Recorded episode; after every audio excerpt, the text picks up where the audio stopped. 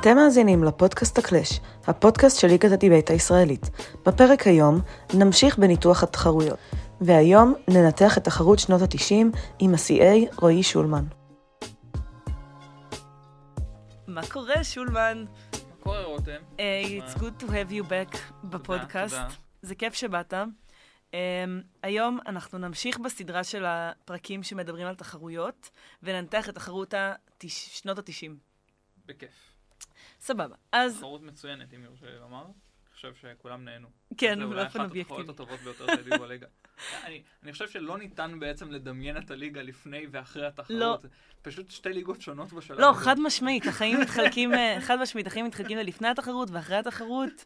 ובגלל שזה אירוע כל כך משמעותי בתרבות של ליגת הדיבייט, אנחנו נפגשנו לדבר על זה. בסדר גמור. כדי להמשיך את התהילה. אמ, אז אה, טוב, לפני שננתח את כל המושנים, איך הרעיון הגיע בכלל? מה קרה? אני יודעת שזה היה כזה בן לילה, טוב, תחרות שנות ה-90, מה זה אומר? אוקיי, אז נכון שזה היה מאוד מהיר באיך שזה אורגן בקטע הזה. אמ, אבל הרעיון מתבשל כבר כמה זמן, אז mm-hmm. אני אגיד ככה. אמ, לפני הרבה הרבה שנים, אה, אני חושב שזה היה שנת 2013, אולי 2012. אוקיי. Okay. אה, אולי אפילו 2011, אני באמת, ממש הרבה זמן, אוקיי? אבל איפשהו באזור הזה. Mm-hmm. הייתה תחרות בשם תחרות שנות ה-60. והרבה מאוד דיבייטורים שאף אחד מהם לא פעיל כיום, למעט אולי יעל בצלאל, אני חושב. אז הייתה תחרות שכל הנושא שלה היה תחרות היה שנות ה-60. אה, והיו שם מושנים כמו אה, האם צריך לתת אה, חנינה למי שהשתמט ממלחמת וייטנאם. מעניין. כן. ושם אני חושב זאת הפעם הראשונה שראיתי את המושן שאחרי זה אני חושב נהיה יותר פופולרי בקטע של להצטרף למועדון ה-27, מה שנקרא, אבל בגרסה אני חושב שלדעתי הראשונה של וריאציה מסוגו לפחות שאני מכיר, היה, הגמר היה בית זה אה, יעזוב את, ה... יעזוב את העבודה והלימודים וילך להגשים את חלומו להיות כוכב רוק, mm-hmm. כן? אה, שזה, אם חושבים על זה שנייה, זה בעצם מושנים די, די דומים ב vibe. אמ, איך זה קשור לשנות ה-60? כי זה כמובן מה שאנשים היו עושים ב sixties, זה היה אה? תקופת המרד וכאלה. אז היה להם ממש הרבה סמים. אז. אמ, עוד לא הייתה רגולציה. אה, כן, או שהייתה רגולציה ולא הייתה טובה, אה, לא יודע. אמ, בכל מקרה, אז אה, אני זוכר את זה בתור תחרות שהייתה נורא נורא כיפית. אמ, גם בגלל ה vibe, זה היה תחרות תחפושות וכאלה. אגב, היא גם התקיימה בבן גוריון. גם כי אני חשבתי שזה באמת נתן לי הזדמנות לעשות מושנים קצת שונים שאנשים לא, לא רגילים לעשות.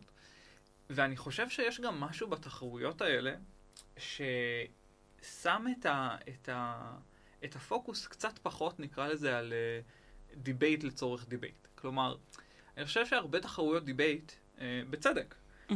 מאוד מעודדות אותך בסוף בסוף לנצח. אתה מגיע לאליפות הארץ, אתה רוצה לנצח. כן, ברור. אתה מגיע לאליפות הפתוחה, mm-hmm. אתה רוצה לנצח, כן?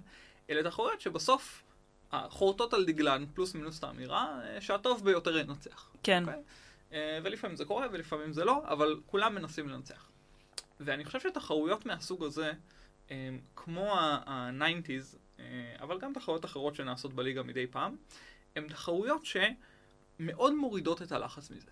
קודם כל כי ברור לכולם שיש כאן יתרון לא הוגן נקרא לזה, כן? מי שגדל ב-90's, או לפחות מאוד מתעניין בתרבות של ה-90's, יש לו איזשהו יתרון. אוקיי. Okay. בסדר, באסה, אוקיי? כן. אבל, אבל לא אכפת כל כך, כי שוב, אנחנו באים לעשות את זה בשביל הכיף. באותה מידה, כשישבנו על המושנים, היה לנו הרבה יותר חשוב לעשות מושנים שנראים לנו כיפים, מאשר מושנים שהם uh, מאוזנים או הוגנים או כל מיני כאלה. Mm-hmm. Um, ושוב, יכול להיות שאם היית בצד הלא לא מאוזן של המושן, זה פחות כיף לך. אבל זה פחות כיף לך רק כי אתה באת בשביל לעשות תחרות שהמטרה שלהם לנצח. אמ, זאת גם הסיבה שעשינו באמת תחרות של אה, יומיים, שהיא בבן גוריון, ואנשים ישנו פה, ועשינו אה, הרצאות יום אחרי, ועשינו ארוחה ליגתית משותפת אה, באותו יום. כלומר, באמת... כן, זה היה אירוע, כן. כן, כן. אני חושבת שזה היה אירוע, וזה היה אירוע נחמד. ואני, ואני שמח שיש תחרויות uh, כאלה. Uh, הרבה זמן אני אגיד, וזה אולי הדבר uh, הבא שהייתי רוצה להיות איזה, עוד לא הייתה תחרות שדופקים צ'ייסרים בין סיבובים. הייתה, הייתה תחרות מתי? כזאת. הייתה, אני לא הייתי בליגה, אבל שמעתי עליה. שמעתי שהייתה תחרות ש... אה, לא, הייתה פעם, בוודאי. אה, שעוד לא היה בתקופת, בזמן כן, האחרון. כן, כן, כן. לא, כן. לא, לא הייתה אחת כזאת, לפחות בשש שנים האחרונות, אולי גם לפני. אבל הבנתי שזה בגלל שהיה כאוס אחרי שהתחרות הייתה, והכל היה מטונף, וכל היום שיכורים. אני לא אשקר שכנראה מבחינת הקונבינרים, זה אחרי זה היה כאב ראש, בסדר? כן. אה, ולא רק הנגובר. אבל אני עדיין חושב שיש ערך בדברים כאלה. אה, היה לי הרי שיחה עם... אה, הייתה לי שיחה עם ליאור סוקול אחרי הפתוחה, mm-hmm. שמי שלא זוכר אולי, היה בחצי גמר של הפתוחה, את אחד המושנים השנואים עליי בכל הזמנים, שזה המושן על התמונה, התמונה של האמנות הגבוהה, כן, כן. כן, והשאלה אם זה אמנות גבוהה, ואני גם, אמנם הפסדנו את החצי הזה, אבל גם היינו עוברים את החצי הזה, לא, לא היה לי אכפת, אני באמת יצאתי מהחדר הזה בתחושה של לא אכפת לי בשום צורה מה יקרה, כי הדבר הזה זה לא מושן בכלל. ואני כן אגיד, שאני אני חושב שהסיבה שבאתי בגישה כזאת זה באמת כי זאת הייתה התחרות הפתוחה. ובתחרות הפתוחה, כן, אתה בא לנצח, אין מה לעשות. כן. כן. כאילו, זו תחרות שהיא תח... צריכה להיות תחרותית ברמה מאוד מאוד גבוהה. Mm-hmm. ומושן כזה בעיניי לא מביא לזה שהקבוצות הכי טובות הן אלה שעולות, אלא איזשהו מין רנדום מוזר כזה, כי בחרת מושן מוזר. Mm-hmm. וליאור אמר לי, כשדיברתי איתו על זה, הוא אמר, לא, אני חושב שיש מקום בליגה גם למושנים כאלה. ואני אמרתי לו, אתה צודק, רק לא בתחרויות כאלה.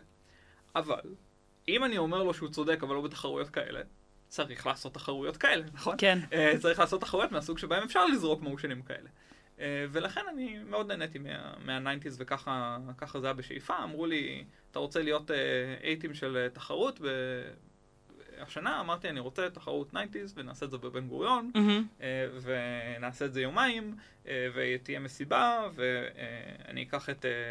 את ליאור ואת uh, תמר סתם כי יהיה כיף לעשות איתם תחרות, זהו, ולא אכפת לי שום דבר אחר. אה, מה היה המושן האהוב עליך מהתחרות? המושן האהוב עליי מהתחרות? כן. אוקיי. Um, קודם כל, אני רק, אני יכול לשתף במושן האהוב עליי שלא נכנס לתחרות? כן, בטח. Uh, וזה ממש uh, חבל לי. Uh, זה, זה התלבטות בין שני מושנים. Uh, רציתי מאוד לעשות uh, מושנים של uh, בית זה מאמין שרוס ורייצ'ל היו בהפסקה. אה, וואי, זה מרגיש לי חרוש, לא? אני לא יודע אם חרוש, אי פעם עשית את המושן הזה? אני, אני, מה בטוחה, אה, אתה יודע מה? כן, עשיתי אותו ב debate, אה, כזה debate צחוקים שהיה במועדון שלנו מתישהו. אולי זאת רק אני כי לא ראיתי Friends. אבל... אז ייתכן, לא, וגם הוא כנראה באמת motion בעייתי בכל מיני אה, סיבות, אבל לא עשינו אותו. אוקיי, okay, בואו נתחיל בניתוח ה motion ים. אוקיי. Okay. וה motion הראשון שהיה בסבב הראשון הוא, בית זה מתחרט על כך שעופרה חזה לא פרסמה את היותה חולה במחלה כאשר נודע לה על כך. כן, okay, אז, אה, אז צריך כאן uh, את ה info slide, שה info slide זה שבשנת uh, 97 עופרה uh, חזה גילתה שהיא נדבקה באיידס. נכון. והיא מתה מהסיבוכים של המחלה בשנת 2000, כלומר ממש ממש בסוף ה-90's. Uh, וחשוב לדעת שכל הדבר הזה היה לא ידוע. כלומר, אה, השלוש שנים האלה, בין זה שהיא גילתה ועד שהיא uh, מתה מזה, uh, אף אחד לא, לא ידע על זה, והיא המשיכה כאילו להופיע ולהעמיד פנים שהכל כרגיל, mm-hmm. עד שהיא נפטרה. Um, ואנחנו נורא נורא, אני חושב שכולנו נורא אהבנו את, ה, את ה motion הזה. Uh, שנייה לפני שניכנס לקונספט שלו, בגלל שהוא בעצם משלב בין שני דברים שהם נורא nineties. אה, גם עופרה חזה, שאומנם אה, הייתה ידועה עוד אה, לפני, אבל ב nineties אין ספק שהיא הייתה באחד ה peak ים של הקריירה שלה, וכמובן מחלת האיידס. כן. וזה כאילו השילוב בין, נקרא לזה, זה שני אייקונים תרבותיים כאלה, כל אחד בדרכו שלו, נראה לנו נורא נורא מגניב. אוקיי, אז בואו שנייה ניכנס ללנתח את המושן הזה. אז אני חושב שיש כמה קלאשים שאפשר uh, לדבר עליהם. Mm-hmm. Uh, קלאש ראשון, uh, אני חושב שהוא uh, מאוד מאוד uh, חזק, uh, זה קלאש ה... מה היה משפיע יותר על מה? למה אני מתכוון? מצד אחד, אפשר להגיד, תראו, אם עופרה חזה הייתה מגלה את זה שהיא חולה באיידס, אנשים היו אומרים, אהה, אנשים שחולים באיידס הם לא אנשים כל כך uh, נוראיים, הם גם אנשים מאוד מפורסמים וחזקים יכולים uh, להיות uh, חולים באיידס, זה לא הופך, אומר שהם לא בסדר, וכן הלאה. אוקיי? ובגלל שעופרה חזה היא כזאת אייקון תרבותי וכל כך אהובה וכזה קונצנזוס, אה, זה היה גורם לאנשים שחולים באיידס לראות קצת יותר טוב. כן. הצד השני של זה זה כמובן להגיד, תראה, איידס זאת מחלה ממש נוראית. Mm-hmm. וכשאנשים אומרים, שרואים שעופרה חזה חולה באיידס, אומרים, אה, זאתי... היא באמת איומה אה, אה, ונורא, תמיד ידענו שהיא לא בסדר, אה, בטח היא בגדה בבעלה, כל מיני כן, דברים. כן, כאילו שזה מתאים לסטיגמה של איידס הכללית יותר מאשר ב... שזה היה אוקיי. משפיע okay. הפוך. וזה, כן. ואז זאת שאלה של, בוא נגיד, האם זה יותר היה משפיע על איידס או יותר משפיע על עופרה חזה. כן. עכשיו זה שנייה באופן כללי. עכשיו קצת, אני חושב, ניתוחים לכל אחד מהצדדים שיכולים להיות מאוד מעניינים. Mm-hmm. אז ניתוח אחד לטובת הצד של... של למה אנחנו חושבים שזה היה משפיע על uh, התפיסה של איידס, זה להגיד, תראה, איידס באותו זמן מאוד נתפסה בתור מחלה של, uh, של הקהילה הלהט"בית. עופרה חזה, ככל ידוע לנו, לא הייתה שייכת לקהילה mm-hmm. הלהט"בית. ולכן האמירה של הנה מישהי מאוד מפורסמת, אוקיי? מאוד ידועה, שהיא סטרייטית והיא חולה באיידס, היה משנה בצורה מאוד חזקה את התפיסה של אנשים ל... מה זה איידס. כן. Um, והתפיסה, uh, כמו שאני חושב שהיה אפשר uh, uh, לנתח, זה להגיד, א', uh, זה יכול לקרות לכולם, לא mm-hmm. רק לגייז שהם ממילא אוכלוסיות uh, uh, מוחלשות. זה גם עניין של תפיסה שהרבה פעמים חשבו על, על, על איך, איך גייז מקבלים איידס, כי הם uh, מלוכלכים מגעילים uh, בכל המועדונים הסוטים האלה שלהם. Mm-hmm. עכשיו, בהנחה שעופרה חזה לא הייתה חושפת, לא הייתה אומרת שהיא קיבלה את זה באיזשהו מועדון מגעיל וחשוך, אוקיי? כן. אז הייתה הרבה יותר תפיסה שכן, הדבר הזה קורה לאנשים נורמטיביים לחלוטין, אוקיי? יותר מזה. בגלל שעופרה חזה, אה, כאמור, היא מתה רק שלוש שנים אחרי זה, ובשלוש שנים האלה היא המשיכה להופיע ולעבוד. לאורך כל השלוש שנים? אז אה, עד ממש הסוף. אה, לצורך העניין, אה, אה, מי שלא יודע, אז עופרה חזה היא, אה, אה, היא הייתה בנסיך מצרים.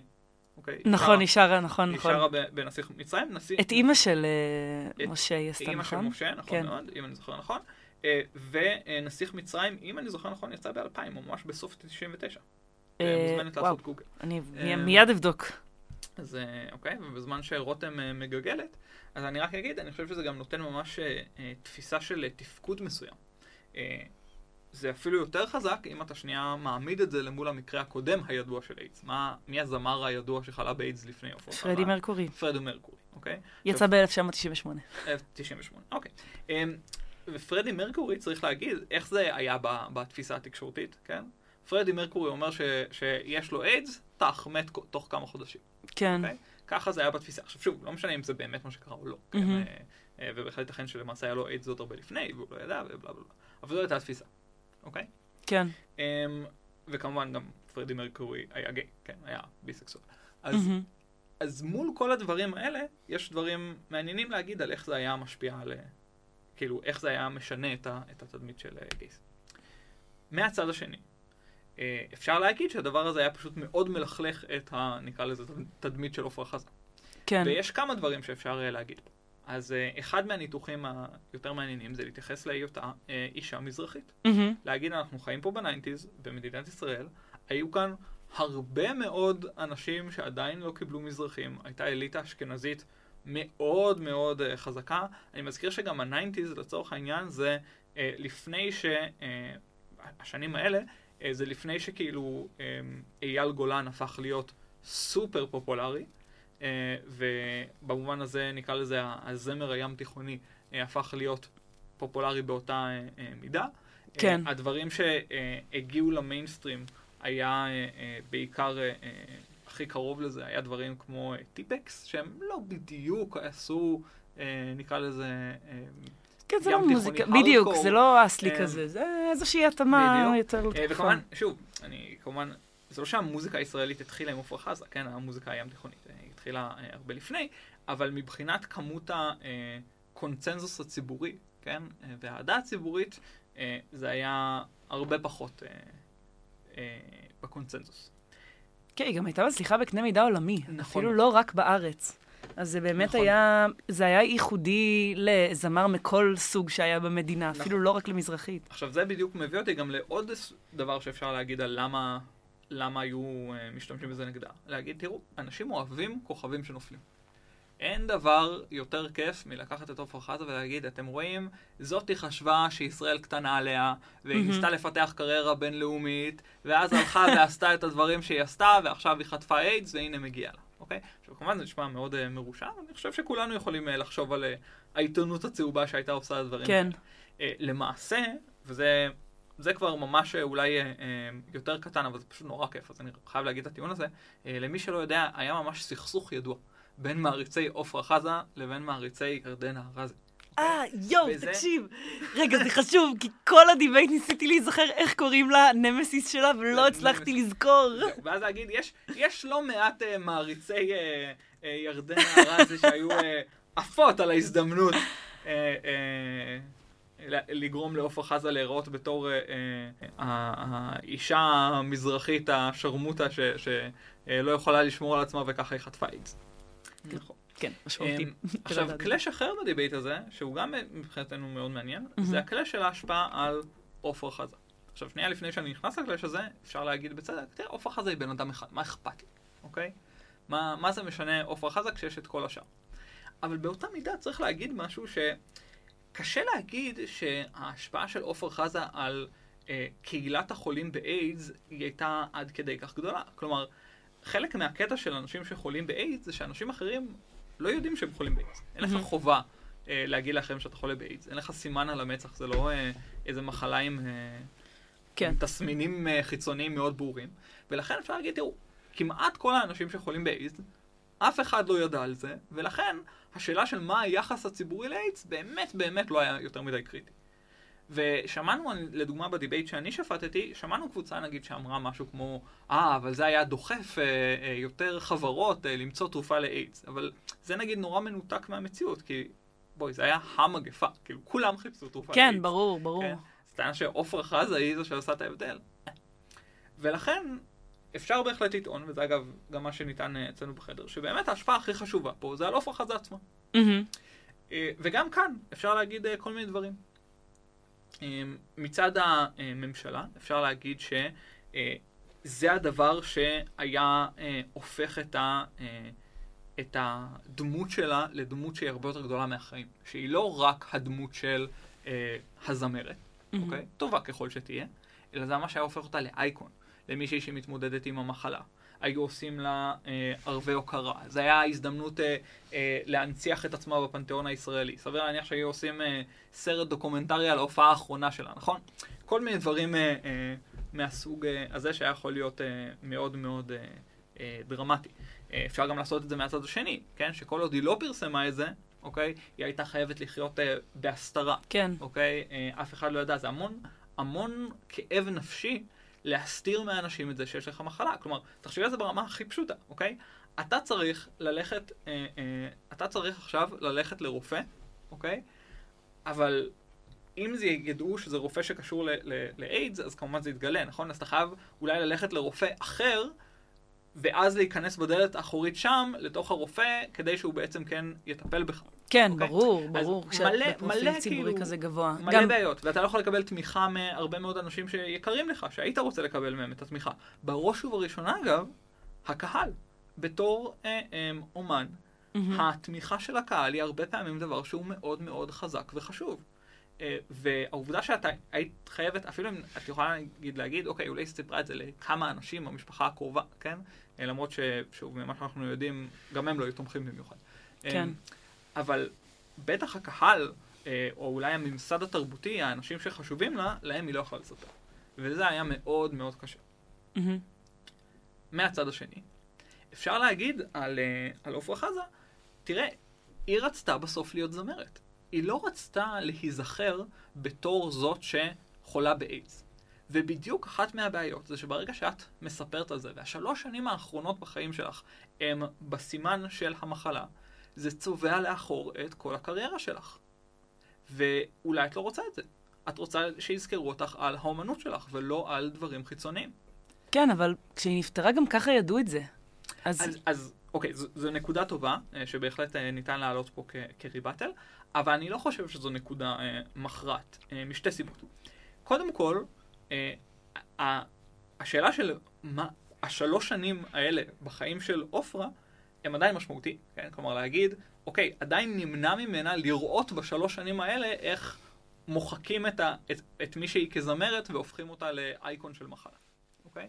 כן, אה, בדיוק, זה באמת ה... שלא לדבר על כל הלכלוכים שאולי היו עושים עליה וכולי. כן, כן, זה באמת הניואנס של כשהיא חיה. כאילו, אם היא רצתה נכון. להרגיש את זה בזמן שהיא חיה או לא, כי אחרי נכון. זה, בכל מקרה, היא אבל גם, ידעו. אוקיי, אבל דבר שני, אני גם רוצה להגיד לגבי, אה, אה, לגבי, אה, אה, לגבי המוות שלה, גם, גם על זה אני מוכן לטעון, אני לא חושב שהלגאסי של עופרה חזה זה, אה, זה איידס. Mm-hmm. כלומר, אה, אני חושב שזה אולי איזה פרט טריוויה שאנשים מסוימים אה, יודעים להגיד, כן? ש, שהיא, שהיא נפטרה מאיידס. אבל הוא באמת נשאר ברמה הזאת. כלומר, אני לא חושב שיש מישהו לצורך העניין שמסתכל על המילים לשירים של עפרה חזה, אוקיי? ואומר, אה, זה השיר שהיא כתבה על המחלה שלה, נכון? נכון, נכון. אף אחד לא עושה את זה. כן. Um, או השיר הזה מקבל משמעויות לאור המחלה שלה. כן. כן? הנה, אולי אפילו דוגמה, כאילו, הכי קיצונית, וסליחה על, על הבוטות, אולי השיר הכי ידוע של עפרה חזה זה שיר אפריך, אוקיי? אוקיי. תדמייני שנייה מה זה אומר שהשיר הכי ידוע לך זה שיר הפרחה למי שמתה ממחלת מין, אוקיי? Mm-hmm. עכשיו, עכשיו כשאני עושה את זה, הקישור הזה כמובן נשמע מופרך, אוקיי? זאת אומרת, בחיים לא חשבתי על הקישור הזה, אבל כן. זאת הנקודה. כי אנשים לא, זה לא היה חלק כל כך גדול מהמורשת שלה. אם זה כן היה, לא יודע. Mm-hmm. אוקיי? כן. אמ, אז אני חושב שזה הדבר הנחמד ב debate הזה, שאפשר לדבר פה גם על אה, עופרה חזה ברמה האישית, גם לדבר יותר על הרמה החברתית, וכן, יש פה כמובן קשר בין הדברים האלה, כן? כי מן הסתם החיים שלה היו מושפעים מאוד מאיך הייתה נתפסת בציבור, ואיך כן, הייתה נתפסת נכון. בציבור היה גם מאוד מושפע ממנה, כן? או שאני אומר זה המור של אנה, אני יכול להקריא אותו אם את רוצה. אה, לך על זה. אז אה, גם פה יש info slide. Uh, בתחילת שנות ה-90 עלו לישראל מאות אלפי עולים מברית המועצות לשעבר. אתם ההורים של אנה, ילדה בת, נדמה לי שעשינו אותה בת חמש. חמש, היא הייתה בת חמש. ילדה בת חמש בהגיעכם לישראל. Uh, ואז ה motion הוא, בית זה בתור ההורים של אנה, יחנך אותה להיטמעות בחברה הישראלית על פני בדלות. Um, אז, אז אני אגיד על ה motion הזה כמה דברים. קודם כל, אני פשוט ממש ממש ממליץ, נדמה לי שהסיבוב הזה ב top room גם מוקלט. אה, אני הייתי בסיבוב הזה ב top room. אז בבקשה, והוא הוקלט או לא? הוקלט. בבקשה. אז, אז קודם כל אני ממש ממש ממליץ פשוט ללכת ולצפות במושן, אוקיי? במושן שמוקלט. Uh, באמת שהיו שם uh, דוברים פנטסטיים, ואני חושב שמי שרוצה לדעת מה אפשר להגיד במושן הזה, פשוט מוזמן ללכת לצפות. אבל למי שעצלן מדי לזה וכבר התחיל להקשיב לפודקאסט, אז אני חושב שיש uh, כמה כיוונים uh, שונים שאפשר uh, לדבר עליהם, שהם נורא מעניינים. עכשיו, ברור שהמושן הזה במידה מסוימת הוא דומה להרבה מושנים בווריאציה הזאת, כן? בתור מהגרים, כן, בדיוק. או לשמור על התנועה. נכון, נכון, נכון, זה היה בכמה תחרויות מושני מהגרים נכון, כאלו. וזה, וזה מושן באמת היה בכמה תחרויות, כן. והוא מושן סבבה, זה גם אחת מהסיבות שלא כל כך דאגנו לגבי כמה הוא הוגן או מאוזן או כל מיני כאלה, כי הוא כן, באמת מוכר, הוא רץ בהרבה וריאציות, בדיוק, נכון, נכון. ופשוט שם קונטקסט. אבל יש כמה דברים ספציפיים למושן הזה שהם בעינינו מאוד uh, מעניינים. Mm-hmm. קודם כל, uh, העלייה מרוסיה הייתה באמת עלייה מסיבית. Mm-hmm. Okay? אוקיי? כלומר, בין שנות ה-90 עד לתחילת שנות ה-2000, סדר גודל של מיליון עולים. Okay? אוקיי? כלומר, הם באמת תוך עשור נהיים אחוז משמעותי מהאוכלוסייה בארץ. כאילו, קשה לנו לחשוב אפילו על, ה- על המספרים האלה, כן? Mm-hmm. Uh, לצורך העניין, בארצות הברית יש אה, סדר גודל, אם אני זוכר נכון, של 350 מיליון איש, אוקיי? תדמיינו שמחר 35 מיליון איש היו עוברים לארצות הברית תוך עשור. אה, לשם השוואה, אוקיי?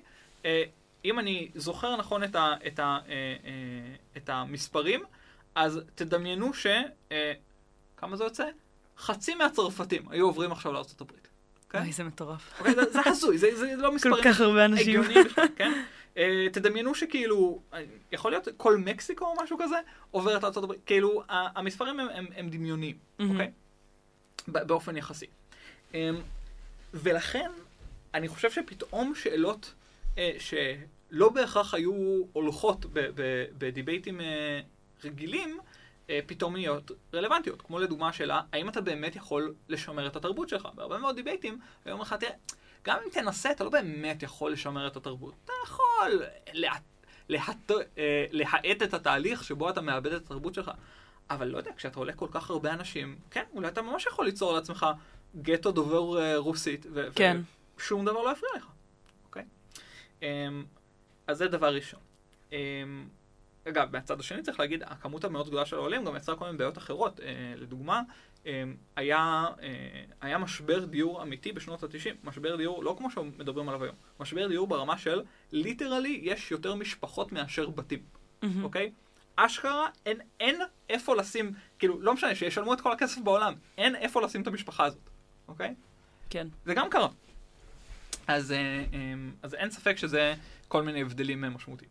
הבדל נוסף, שאני חושב שהוא מאוד משמעותי, זה העובדה שהעלייה הרוסית היא עלייה ש, של, שוב, לפחות ברובה הגדול, יהודים, כן? כלומר, האנשים שהגיעו ל- לישראל זה לא כמו שמגיעים מהגרים זרים לחלוטין למדינה חדשה שהם לא מכירים. כאן הם אומנם זרים, אבל יש להם גם קשר מסוים למדינה הזאת. כן. כן? אמ, בין אם זה כי הם עולים ממניעים אה, ציוניים, בין אם זה כי באמת אה, יש אבא של, אה, של אימא שלהם היה באמת יהודי, או כי הם באמת שמרו על אורח חיים יהודי גם אם מועט תחת השלטון הסובייטי, כן? כן, גם, גם כשאתה יהודי בחו"ל, אפילו אם אתה לא ממש קשור לדת, עדיין יש איזושהי... בוודאי, כי גם יש אנטישמיות, כן? כן, אז, בדיוק. אז מזכירים לך שאתה יהודי בכוח גם אם אתה לא כן. רוצה. אז שוב, זה הופך את זה לעלייה מאוד ספציפית בהקשר של, נקרא לזה, אמ, תנועת הגירה, mm-hmm. ומאוד שונה מכל תנועת הגירה בינלאומית. אז, אז לכן זה נראה לנו מאוד uh, מעניין. אז, uh, אז כמה דברים uh, שאפשר לעשות uh, לגבי המושן הזה. אז כיוון ראשון, זה מן הסתם לדבר על טובתה של אנה, נכון? זה הכי ברור. כן. מושן הורים וילדים, אנחנו בתור כן. הורים רוצים את טובתה של אנה, בואו נראה מה טוב לה. Mm-hmm. Uh, ואפשר לדבר על, על מה טוב לה, ב, ב, אני חושב, שני uh, אספקטים שונים. אופציה אחת זה לשאול מה טוב לה uh, באספקט של uh, הצלחה בחיים, אוקיי? אני רוצה שהילדה שלי uh, תצליח, אני רוצה שהיא בסופו של דבר uh, ת, תקבל חינוך טוב ותמצא uh, uh, עבודה טובה ותשתלב בצורה חברתית uh, מספקת וזהו, אוקיי? Mm-hmm. Um, וכבר כאן, פתאום הניואנסים של המושן הזה מתחילים לבוא לידי ביטוי. כי לדוגמה, אם אנחנו מיליון עולים מברית המועצות, אני לא יודע כמה זה קריטי שהיא תשתלב בחברה הכללית. אולי יכולה להשתלב רק בתוך החברה הרוסית? Mm-hmm. רגע, אבל בשביל זה אני צריך לנתח מה היה המעמד של החברה הרוסית. כי אופוזיציה יבואו ויגידו לך, תראה, החברה הרוסית היא עלתה בתור חברה שאולי מאוד משכילה, אבל מאוד מאוד ענייה, אוקיי? כן. אז מה זה עוזר לי ההיטמעות התיאורטית, אה, הגטו הרוסי התיאורטי הזה? לא, אתה חייב את החברה הישראלית.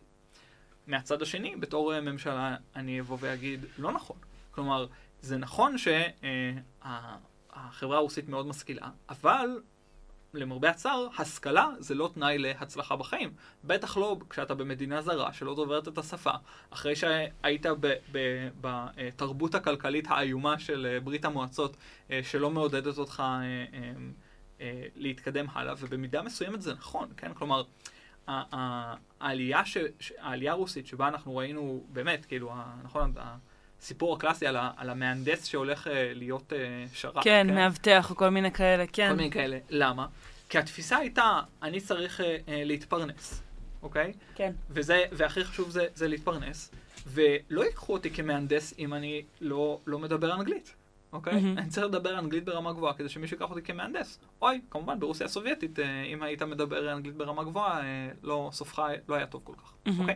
אז זה בדיוק סוג הדברים ש, ש, uh, שהם מאוד מגבילים את היכולת שלך להצליח רק בתוך הקהילה הרוסית. אז אתה כן צריך להשתלב בחברה הישראלית. אמ, אז זה אני חושב אה, כיוון אחד. אותו דבר אגב אפשר להגיד ברמה, ה, אמ, ברמה החברתית אה, הלימודית.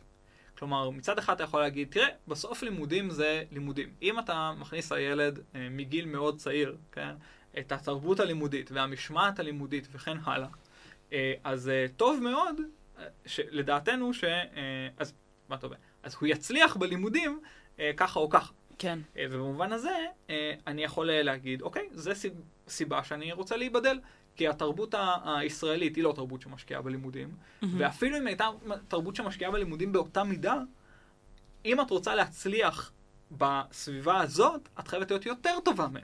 כן. Okay? אוקיי? לא מספיק רק להיות טובה כמוהם, כי להם יש יתרון שפה שלכן, נכון? Mm-hmm. Uh, ולכן uh, הם, uh, כן, הם H&L ואת HSL, אוקיי? Okay? אז, אז את חייבת להיות יותר טובה מהם, ולכן את חייבת לתמוך בתרבות כזאת. ואם uh, הילדה רוצה לשחק עם החברות שלה מבית ספר הישראליות, את צריכה להגיד לה, לא, את צריכה לשבת לעשות שיעורי בית, uh, כדי שאת תהיי יותר טובה mm-hmm. בסדר? וזה בצד של, של ההיבדלות. מהצד השני, מהצד של ההיטמעות, אני הייתי אומר, תראי, בשביל להצליח בבית ספר, זה ממש לא מספיק להיות חכם, אוקיי? או לעבוד קשה.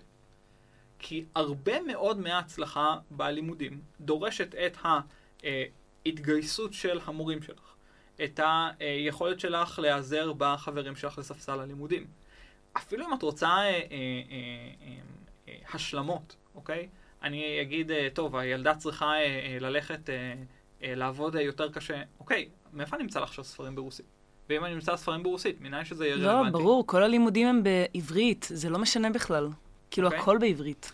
נכון, ולכן אפילו אם אני רוצה אה, אה, להגיד לה, אה, את צריכה אה, להיות יותר חכמה מכולם, היא עדיין צריכה להיות יותר חכמה מכולם בסביבה שהיא דוברת עברית. כן. ואני חייבת אה, לשלוח אותה לשם. אז כל הדברים האלה זה כיוונים מאוד מעניינים בהקשר של, אה, נקרא לזה, אה, החיים של אנה.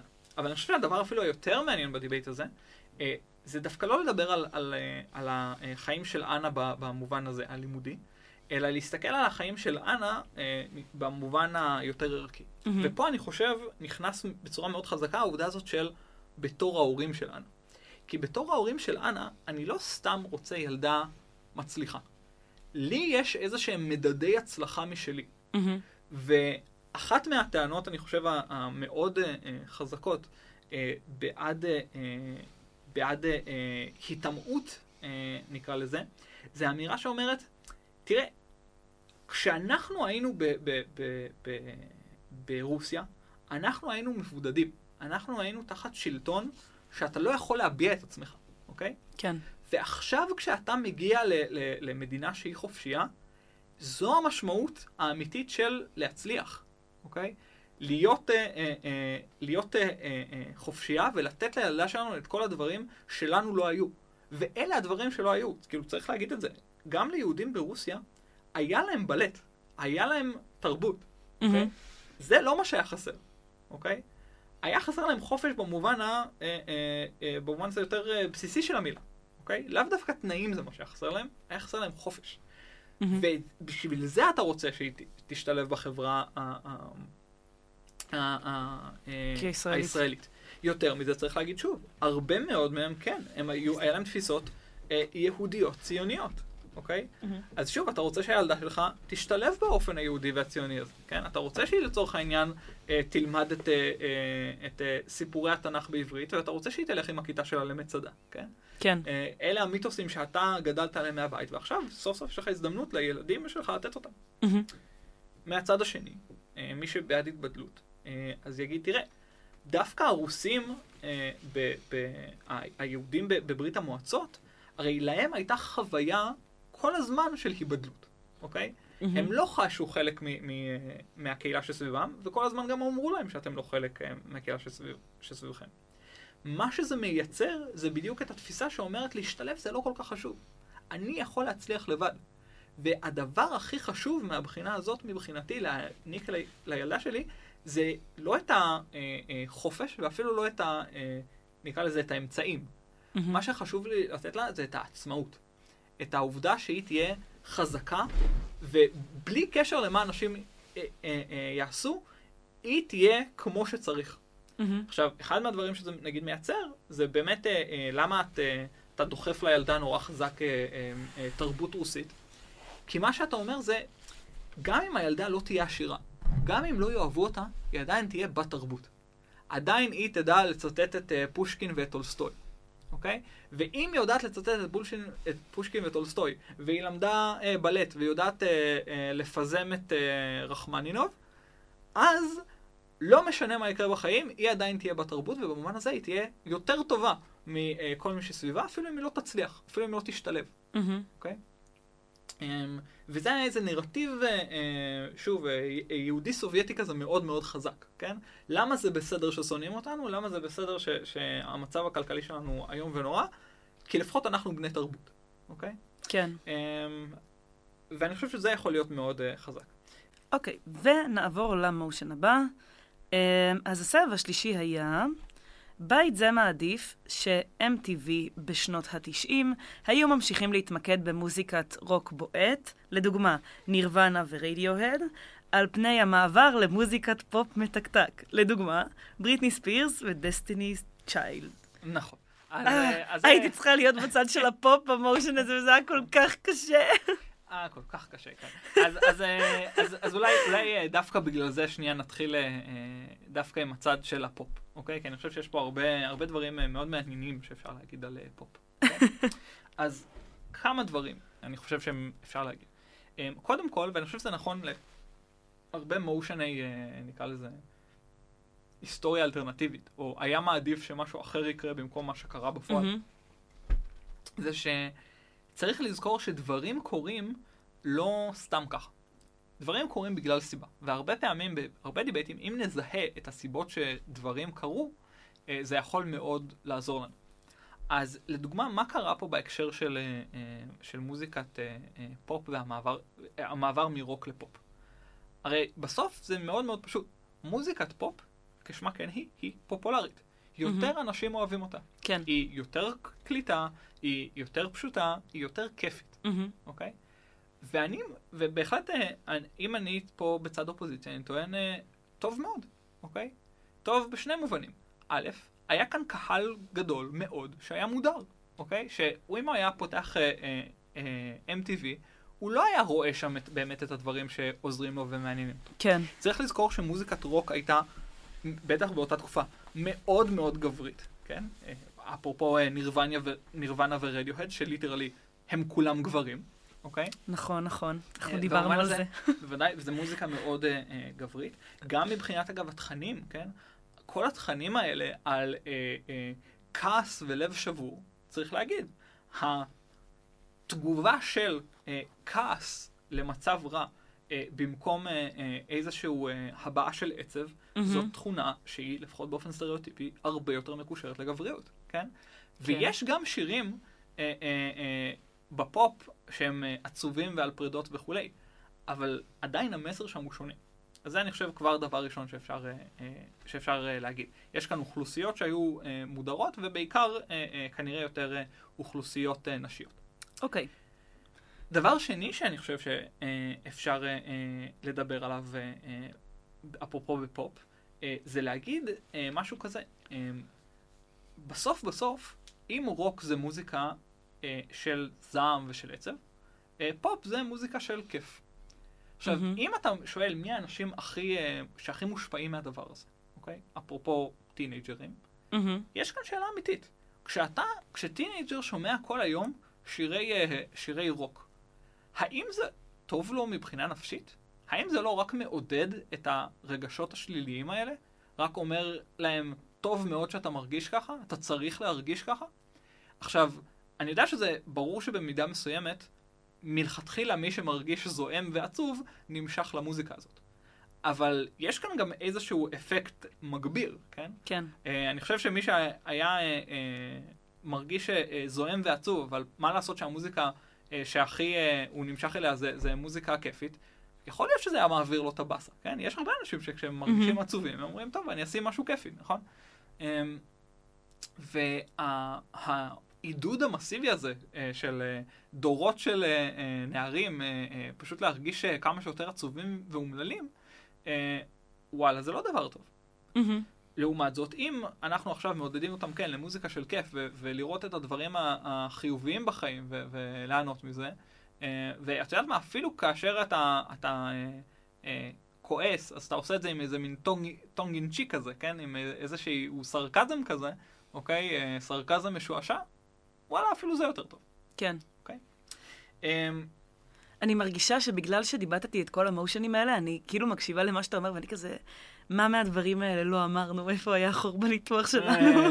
אני כזה נתחת את כל הדברים. אז אני כן אגיד שנייה אולי משהו לגבי, אה, קצת לגבי הניתוח פה, כן? כי אמ, הרבה, אני חושב שהרבה, בטח במושנים כאלה, אנשים היו אומרים משהו כמו, אוקיי, אה, זה כיוון נחמד, אבל בפועל, איך אני מנתח את זה? זה איזשהו מין אה, נער אה, רנדומלי, איזשהו שיר רנדומלי, אני לא יודע מה. ואני חושב שאחד מהדברים שאנשים מאוד מפספסים זה שדווקא במקרה הזה, לדוגמאות יש הרבה מאוד ערך.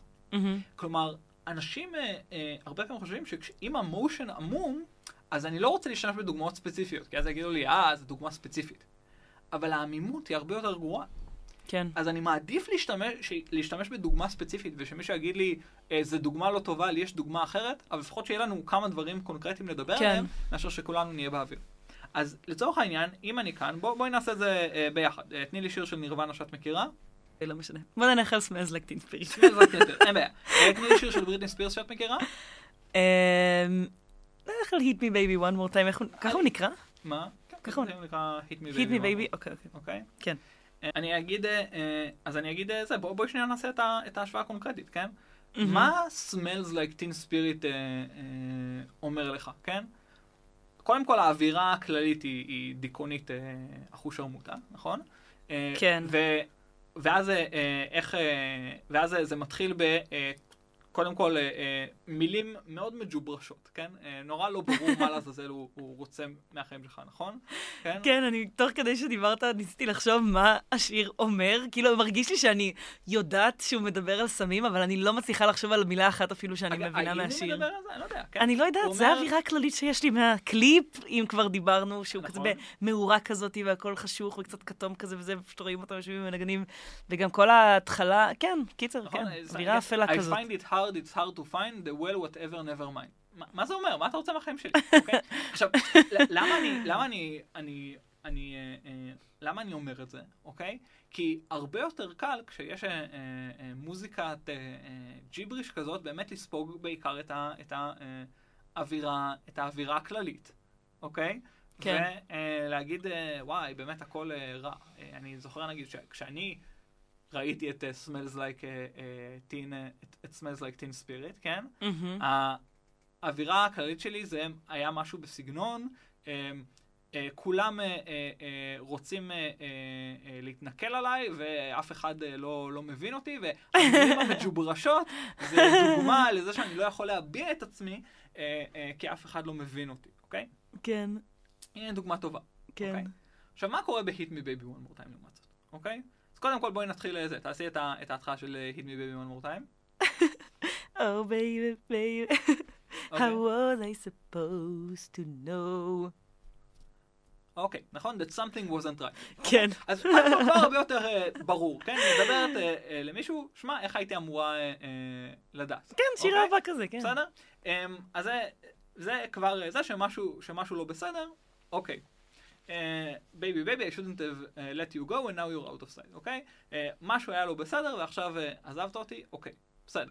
כן. אז כבר, קודם כל קונטקסט ברור, אוקיי? Okay? אגב, צריך להגיד, לא קונטקסט חיובי, כן? על פניו, מישהו, uh, uh, מישהו uh, uh, עזב אותה, uh, בהחלט uh, עצוב ב... ב, ב mm-hmm. במידה אה, מסוימת, כן? אה, אפילו השורות אה, בהמשך הם אפילו, אה, הייתי אומר, עצובות אה, פרופר, נכון? אה, I must confess that my loneliness is killing me now. כן, okay? נכון.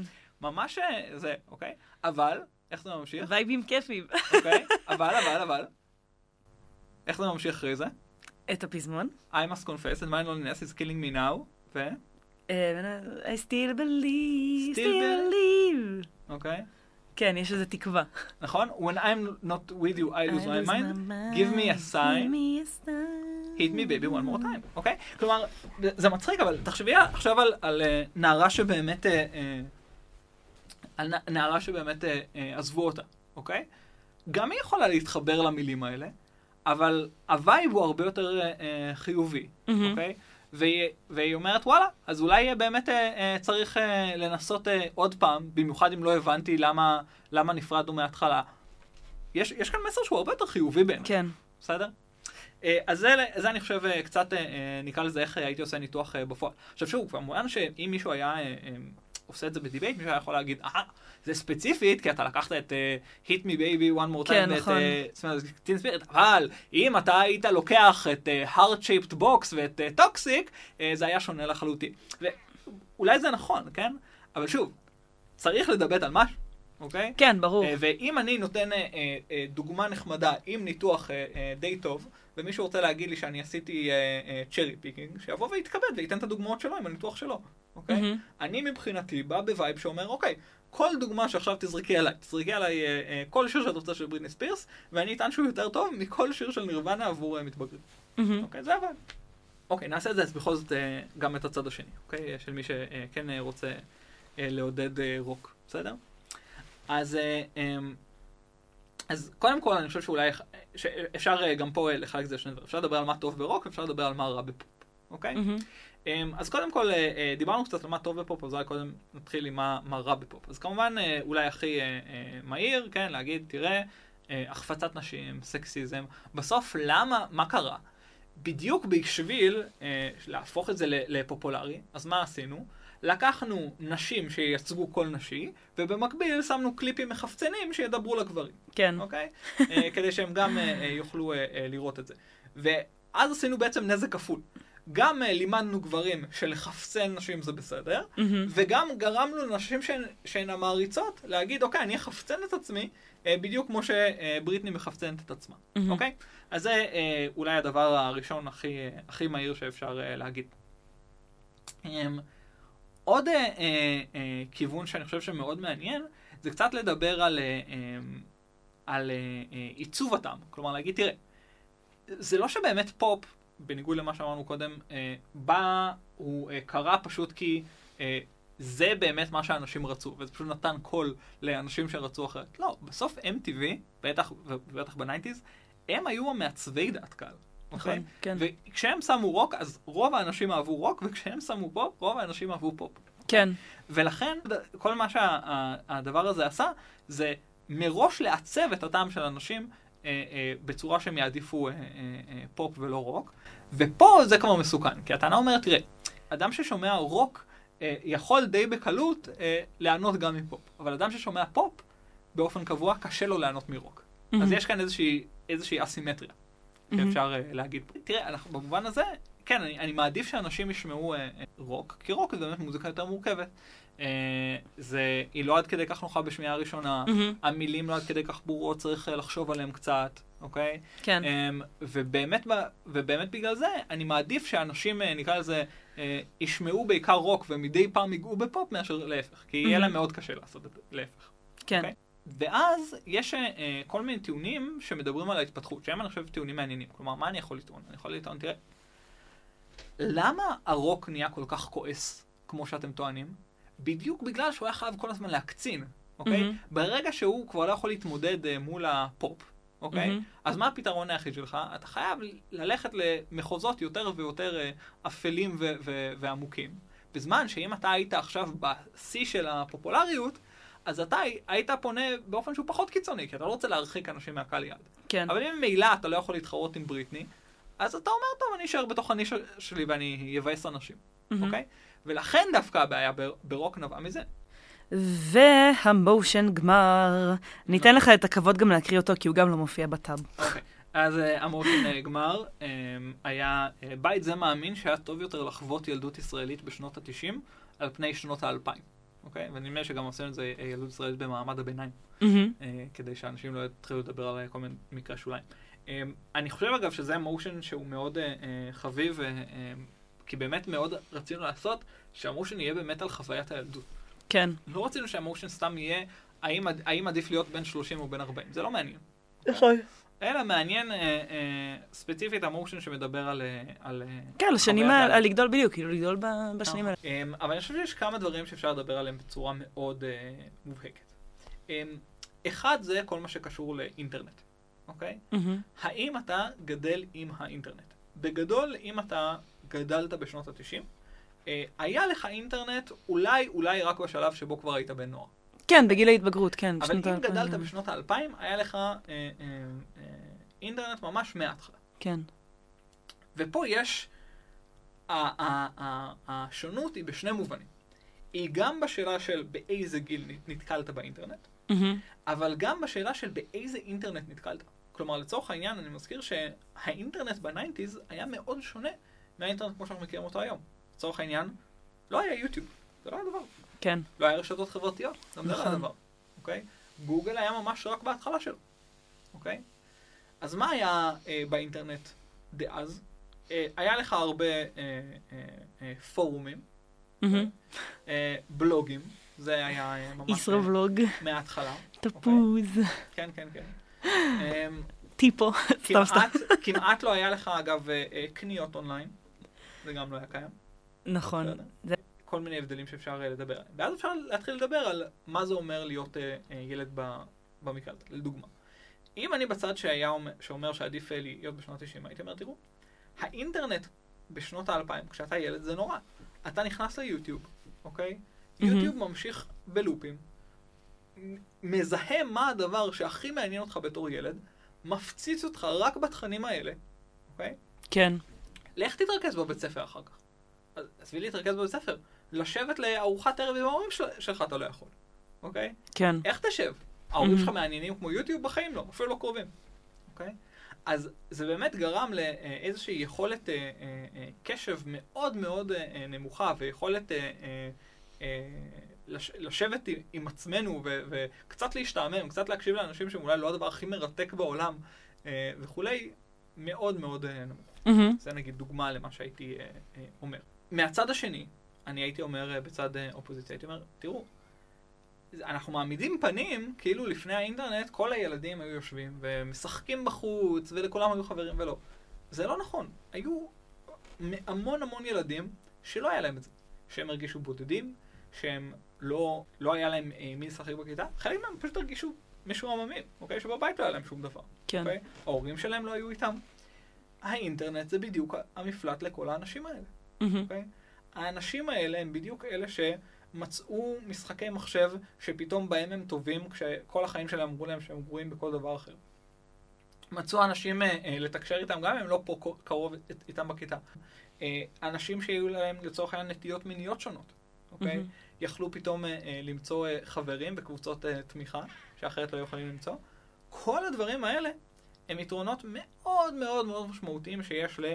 לגדול עם האינטרנט באמת מגיל אפס, ולא רק כשזה מאוחר מדי. כן. אוקיי? אז זה נגיד כיוון אחד ספציפי של האינטרנט, mm-hmm. אוקיי?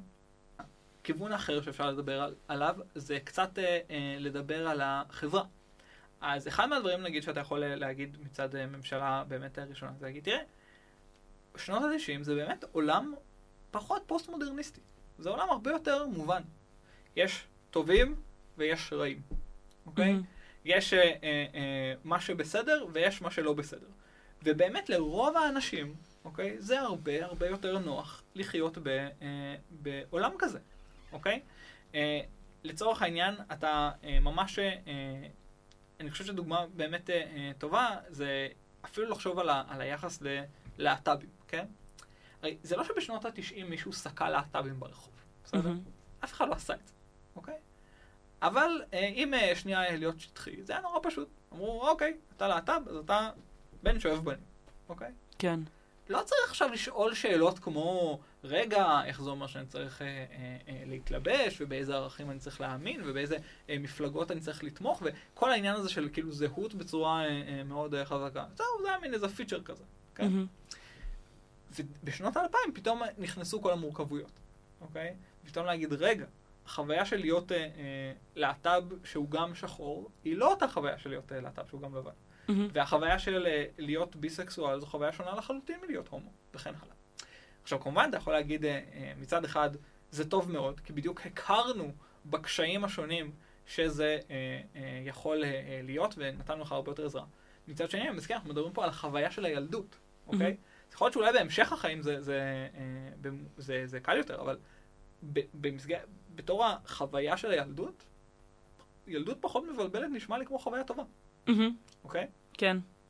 אבל אני אגיד עוד אה, אה, דבר אחד שאני חושב שהוא מאוד מעניין, ספציפית לגבי ה- היחס של החברה לילדים, אוקיי? ב- ב- ב- בשנות ה-90 אם שנייה נחשוב על איך נראה תוכן שמות... ש... לילדים, והיה הרבה כזה בשנות ה-90, כן? כן. זה טוי סטורי וזה מלך האריות וכולי, אוקיי? העיקר היה, בוא ניתן לח... לילדים איזושהי חוויה טובה, גדולה, מעניינת, mm-hmm. אוקיי? זה היה בטוי סטורי ובמלך האריות וכולי, כן? בסוף, בסוף זה היה ממוקד בעלילה. עכשיו, זה לא שנות ה-50, כן? שפשוט אמרו, בואו רק ניתן להם כאילו בגס בני ומישהו שחוטף מכות בראש. היה שם עומק. אין ספק שהיה כן. שם עומק, אוקיי? אבל זה עדיין היה עומק שמבוסס על עלילה. אבל מה קורה היום? היום, אין, אין ספק שכל הדבר הזה הפך להיות מסחר. והחומר שאתה, אה, שילדים קיבלו בשנות האלפיים, אוקיי? היה בעיקר בעיקר ניסיון לסחוט כסף מההורים. אז זה היה אה, כל הזמן אה, אה, מצד אחד, או כל מיני מסרים מטיפניים כאלה, שילדים לא באמת כל כך אהבו, אבל העיקר שההורים הרגישו טוב עם עצמם, שהם לוקחים את הילד למשהו מטיפני. כמו מה? זה דוגמה, אני חושב שצריך לזכור ששנות האלפיים לצורך העניין זה לפני שהיה את פרוזן, כן? אם, אם את זוכרת מה דיסני עשו ב, ב, בשנות האלפיים, הם עשו כל מיני אוסף של סרטים מוזרים, גרועים כאלה, כן? כמו אחי הדוב. דברים... יואו, איזה ישן. הרבה, הרבה סרטים אה, די, די גרועים עם אה, מסרים אה, היפים מטופשים יחסית. אולי, אולי ניתן לטעון שנגיד טנגל זה היה החל... וגם טנגלד זה יחסית מאוחר כן, לדעתי. כן, טנגלד זה 2010, אני כבר לא זוכר. כי, כי אני לא זוכרת אותו מהילדות שלי נגיד, אני זוכרת אותו כבר משלב יותר מאוחר. בדיוק, אז, אז, אז אני אומר, אני חושב שהיה שם הרבה מאוד, uh, הייתה, הייתה שם איזו מין תקופה לא ברורה, uh, שבו לצורך העניין מי ששלט בכיפה היה שרק, אבל מה היה שרק? שרק היה בדיוק פרודיה על כל הסרטים האלה, כן? כן. Uh, הוא לא באמת היה סרט עם תוכן משל עצמו, סרט מצוין אגב, אני מאוד נהנה ממנו, אבל, אבל שוב, חוץ מהומור הוא לא באמת נתן הרבה לילדים. בשנות האלפיים זה בעיקר מה שקיבלת, והיה לך כל מיני המשכונים אה, מטופשים כאלה, כן? כל מיני אה, מלך האריות 2 ו... אה, בת הים הקטנה 2, הכי מיותר ever. אני אפילו לא יודע מתי זה היה. וגם 3. לא יודעת. היה גם בת הים 3? היה בת הים הקטנה 3. בסדר, אני צריך להתעדכן בדיסני פורמציה, איך לא קוראים לפודקאסט המשעשע על דיסני. מהצד השני, שוב, אם אני עכשיו אהיה בצד של שנות האלפיים, אז אני אטען שגם ביחס של המדיה לילדים, אני דווקא היה במובן הזה הרבה יותר אה, הזדמנות של ילדים אה, להיחשף, נקרא לזה, למדיה של מבוגרים. מה היה בשנות האלפיים? בואי, כאילו, ילדים עדיין אה, אה, שיחקו GTA ומורטל קומפט, כן? בטח בישראל, אה, במקומות אחרים אולי זה היה קצת יותר איזה. אה, ואני מוכן לטעון שדווקא החשיפה הזאת של ילדים למדיה של מבוגרים, עשתה להם ממש טוב, ממש פיתחה אותם. Mm-hmm. אני זוכר את עצמי, אוקיי, לצורך העניין, אה, משחק בכל מיני משחקי מחשב. כשאין לי את השפה, אין לי באמת אנגלית מספיק טובה בשביל אה, לשחק במשחקי מחשב האלה, אוקיי? לרוב הילדים לא. נכון, הייתי קוראת לאימא שלי. אז יש ילדים שקוראים להורים שלהם, אוקיי? ויש ילדים שפשוט אומרים, אה, לא משנה, בוא נתחיל לעשות דברים, אוקיי? וזה מצחיק, אבל זה ממש עזר, זה פיתח להם את השפה האנגלית. אוקיי? לא, ברור. אני גם לא רוצה שתשים אותי בילדים הנחותים שקראו להורים שלהם. אני הייתי קוראת לה רק כשהייתי לא מגיעה לשלב ה-dead end, שלא הייתי מסתדרת כבר. אז אני חושב שזה ממש עניין של, זה באמת פיתח גם אנגלית ברמה הכנסית, אבל גם יכולות של התמודדות עם אה, אה, פתרונות, התמודדות עם אה, בעיות. כן. יכולת עיצוב פנים. עיצוב פנים למי ששיחק בסימס, כן? אה, יכולות נהיגה למי ששיחק בניד פור ספיד. כן, אה, אז כל מיני דברים כאלה, אז אני אגיד, זה לא באמת נתן יכולת נהיגה. לא, ברור, אני צוחקת, אני צוחקת. אבל אני באמת חושב שזה נתן לא מעט, כן? ואני משוכנע שיש לא מעט אנשים שכאילו... עיקר הידע שלהם על מנועים של מכוניות מגיע מניד פור ספיד, אוקיי? אז זה לא מובן מאליו, כן? עדיף... כן. אז אני, אני חושב שיש במובן הזה, דווקא הניסיונות, חזרה לקונטקסט המקורי, הניסיונות להנדס מדיה שמותאמת לילדים, היא הרבה פעמים לא טובה. כאילו, mm-hmm. במובן הזה, כשמה שטוב לילדים זה במידה רבה מה שנגיש לילדים וילדים יכולים להשתמש בו. Mm-hmm. זה מה שצריך.